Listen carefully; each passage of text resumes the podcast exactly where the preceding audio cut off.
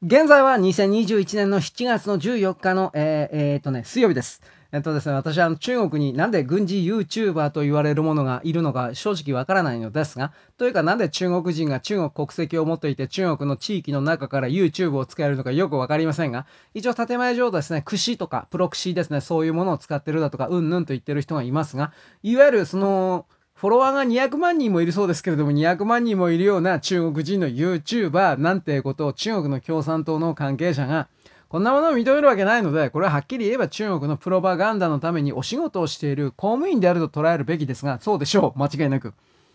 あの、この方はですね、何だったかな、日本が、いわゆる中国の台湾統一に対して妨害をしたので、するというのであれば、中国はですね、日本に対する核兵器をですね、どんどんとぶち、ぶち放って、そして日本をですね、焼け野原にするべきだ、うんぬんかんぬんという、ものすごくなんか勇ましいことを言ってるらしいんですけど、あの、この人逆に中国共産党に捕まるんじゃないんですが、なぜかといえば、それらの主張の中で、台湾は中国に統一されていないんだということを主張してるのと同じなんで、中国が認めるということになるんで、これは、なんか、中国の共産党政府のメンツを潰すような動きになってない、逆になってないかなと思い、思うんですけどね、私は。ある意味ちょっと余裕がない、広告戦なんですよね。これやっぱ宣伝戦であり広告戦ではありますが、ちょっと余裕がないのかもしれないなと思います。んで、うーん、一応ですね、あの、米国というかその欧米世界における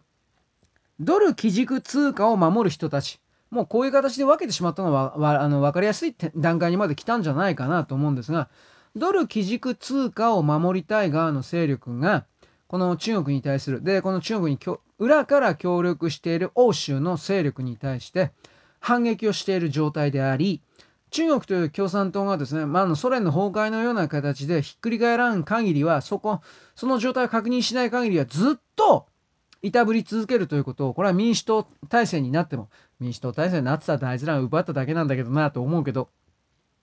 ずっと続けると。しかし民主党体制のこれの背後の米国の中の企業体であるとか軍がそれを思っていても、民主党という、うん、背広組ですね。政治家たちの一部は明確に中国とつながっていて利益供与を受けてますから、これに対して従ってるふりをしつつ抵抗し、抵抗して中国に対して利益を流す動きを2ヶ月ぐらいまで必死にやってたんだけど、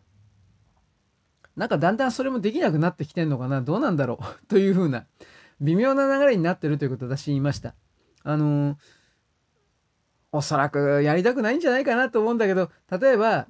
あのね、民主党関係はやりたくないんじゃないかなと思うんだけど、例えば、ウイグルにおけるジェノサイドがあるというふうなことを米国が年次、来年の年次報告書ですか？これに掲載すると決定しただとか、あとはウイグルに対するビジネスを展開している米国人は米国の法によって裁かれるだとか、香港で企業展開しているような米国人企業などは、米国の国内法によって裁かれるだとかというふうな、一応今の段階では警告ですけれども、これから本当にそれをやる、やるかな？俺やらんと思うけどな。まあ一応そういう動きを一応言ってます。で、今もう一つはカナダのメディアなんかちらりと出たんですけれども、カナダで捕まってるバン・モーシュいるでしょ？ファーウェイ、え？ファーウェイでよかったっけ？ファーウェイの副社長のあの女の人、42、3か5ぐらいの人。あの人も永久に出れんのじゃないかっていう風な観測も出てます。え永久にはちょっと大げさですけど、少なくとも1年、2年、3年の単位でカナダの底から出られるということはないんじゃないかと。でもそれって米国に移送するとか輸送するとか言っていたというふうなことをトルドーが止めていたという話なんですけども、トルドーの力もだいぶ弱ってんだろうか。この辺が正直私わかんないです。トルドーはまあ明確にどう考えても中国共産党の犬頃だろうなというふうに思っているので、うん。まあ、で、中国の YouTuber の話に戻すんですけども、この台湾統一とか言いながらですね、この YouTuber の人のですね、えー、原文を日本語で翻訳してですね、展開しているような人々がいたんですけれども、沖縄も中国の領土だから返してもらわなくてはいけないというか、よくわかんないというよりも、これ、気違いですね、と普通に。まあ、ぼそっとなんか付け出しで何言ってんの、お前。というふうな。これを言っていたんで、まあ、結局のところ、儒教圏における中国、韓国、北朝鮮などにおけるこれらの連中は特に中国、韓国はと言いますが、規則を守るつもりはないんですよ。何にしても。何にしても規則を守るつもりはなく、自分の好き勝手やりたいと。自分の好き勝手やった後に、いわゆるみんなが決めた規則というものを勝手に書き換えたり、都合よく利用することだけをやるという。いい加減これらの勢力というかこの政治体制ですね人間集団を牽引する政治体制を我々は本当にもうここでここで始末しないともう本当はあかんなと何度も言ってますけどね。そいつをですねいろいろな意味で、えーえー、なんか気づいてほしいと一応言うけどね俺も偉そうなこと言ってるけどじゃあ何かですねあの行動としてそれが具体的に何かできるかっていうと、まあ俺中国製韓国製の製品買わんようにするぐらいしかできんしなと。それぐらいしかないんですよ本当のこと言えば。だけどそれではきっと弱いんだやらねえよりマシかと自分で言ってるだけなんですけれども。あとは伝えるぐらいですけどね。でも僕の伝えるのっていつも間違ってますから。なあ弱ったね本当に。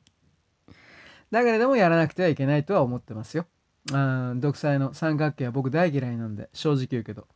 本当に本当にこの現実世界に封建社会を封建社会とバレない形の封建社会を固定的に永久的に世襲的に血統血族的にシステム敷設しようとしている勢力が少数の勢力が実際にリアルにいてそのことの存在に気づかなければ全部やられてしまうんでやられてしまってその通りになるということです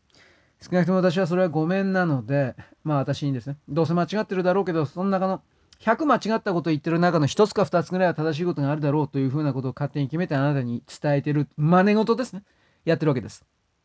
よろしく。ごきげんよう。